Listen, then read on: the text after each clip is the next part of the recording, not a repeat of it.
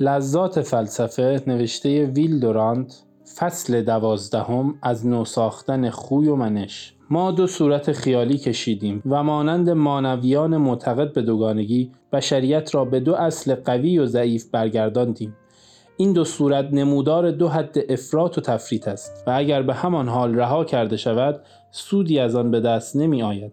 اما اگر آنها را پهلوی هم بگذاریم و بسنجیم هم تحلیل نفس خیش و هم شاید اصلاح آن آسانتر خواهد نمود.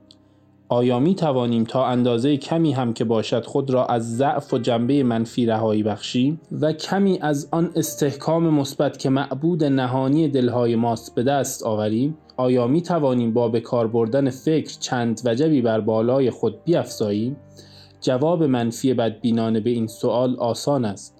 به ما گفتند که خوی و منش انسانی سرنوشت و تقدیر اوست و آنچه با انسان زاده است با او هم به گور می رود. می‌گویند طبیعت انسانی هرگز تغییر پذیر نیست و ریشه و اصل بسیاری از صفات انسانی در وضع جسمانی و تندرستی و نیرومندی و ساختمان و طرز کار اعضای بدن اوست منشی که بر چنین پایه استوار است چگونه می‌تواند تغییر یابد ولی حقایقی هست که در عقیده قدیمی تغییر ناپذیر بودن خوی و انسانی شک و خلل می آورد. همین تاریخ معاصر ما مثالی عمیق و تکان دهنده است. از تغییر کلی خوی منفی به خوی مثبت.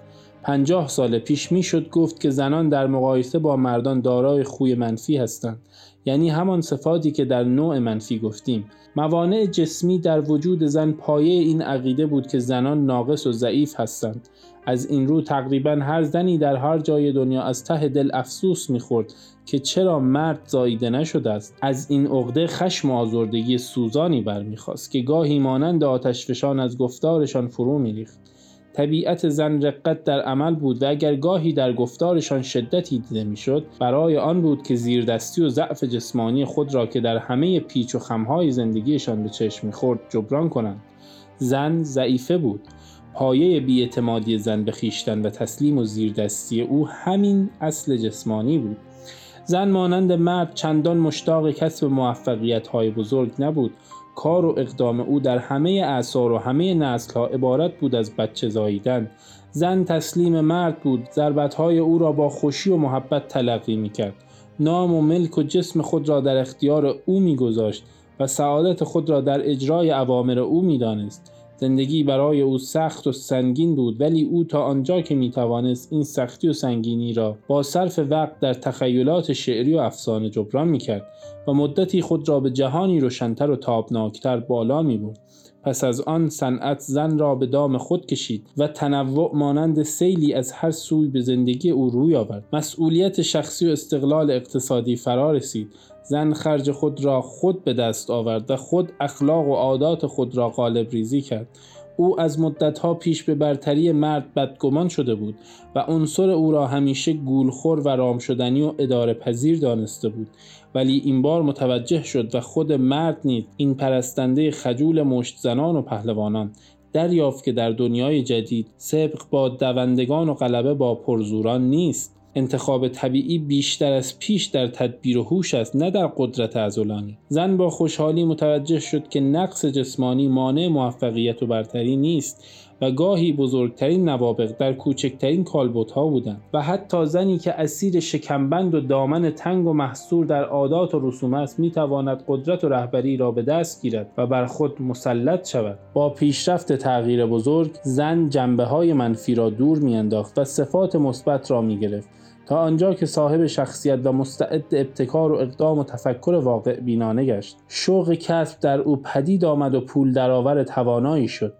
پاکیزگی و آرامش خانه را رها کرد و به کوچه و بازار پرسر صدا رو آورد و به جای آب به سر و صورت خود پودر مالید. شکمبندش را شل کرد و دامنش را کوتاه ساخت و نیمه تنش را به آفتاب داد. عبادتش کمتر و بازیش بیشتر گردید. نفسهای آزادی را تا درون سینه فرو برد و روحش قویتر و دلیرتر گشت. صفات او در مدت نزدیک به یک نت چنان رشد و شکفتگی گرفت که سابقه نداشت. این تغییر مرد را تکان داد و او را وادار کرد که با یادآوری اصول اخلاقی از دست زن جدید بنالد و شکایت کند. اما چون این تغییر بی سباب دید او پدید آمده بود برای ثبات و دوام خود احتیاجی به اجازه او نداشت. مرد در کارخانه و تجارتخانه و ادارات و مدارس و در هر جایی که همه چیز را از قدیمی ترین ایام حق شرعی و ملک قانونی خود می‌دانست زن را در برابر خود یافت و استقلال او را در کار و اراده نپسندید. حسرت روزهای قدیم را که دختران عفیف مانند مو و پیچک بر جای خود میچسبیدند و افسوس آن برکت قدیم خانگی را اگر کسی به یاد بیاورد و دریغ آن کودکان و آن کلوچه های سیب را خورد و مردانه و جنگجویانه به مبارزه برخواست اما جنگ را باخت. زن لاقل در آمریکا توانست از زیردستی منفی به زبردستی مثبت منتقل گردد و اخلاق قدیم را مبنی بر سر به راه بودن و انقیاد از شوهر رها کند. اکنون از دو جنس مرد است که چشمان خود را با فروتنی پایین می اندازد و با حیرت و دهشت به ساق و زانو و دیگر جاهای دختر جدید می نگرد.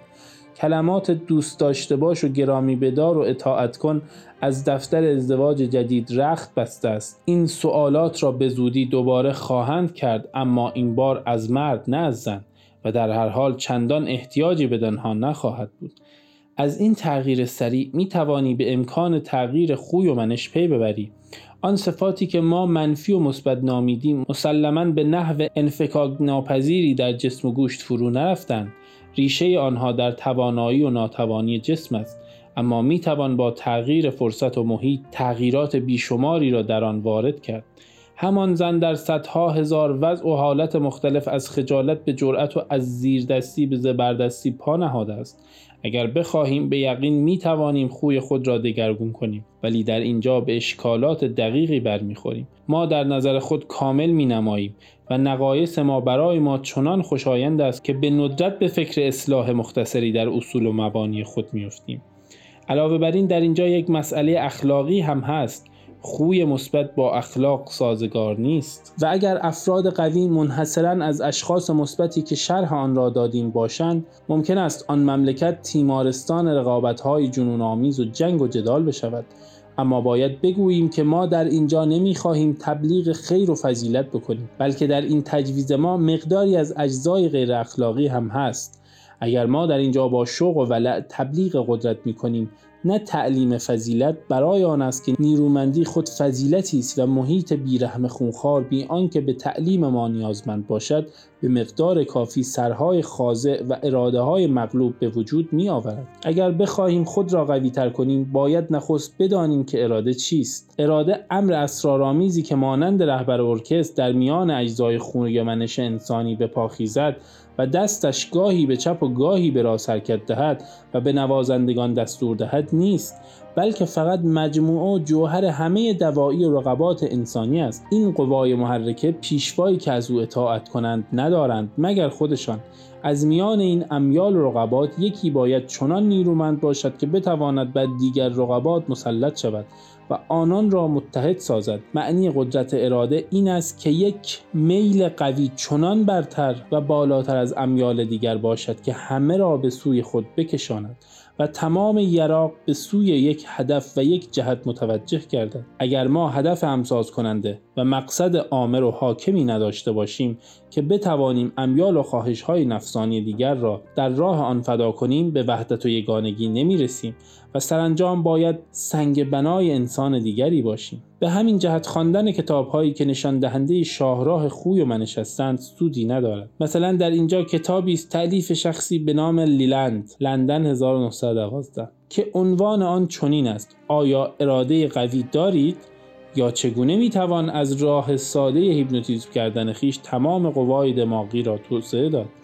از این شاهکارها صدها جلد موجود است که هر ساده لوحی در هر شهری می‌تواند بخرد اما راه از آن سختتر و درازتر است. این راه راه زندگی است. اراده که ناشی از وحدت میل هاست چنان که شوپنهاور نشان داده است صفت مشخص زندگی رو است. و نیروی آن هنگامی بالا می‌گیرد که زندگی هر روز بر سر راه خود به کار جدید و پیروزی تازه‌ای بر بخورد.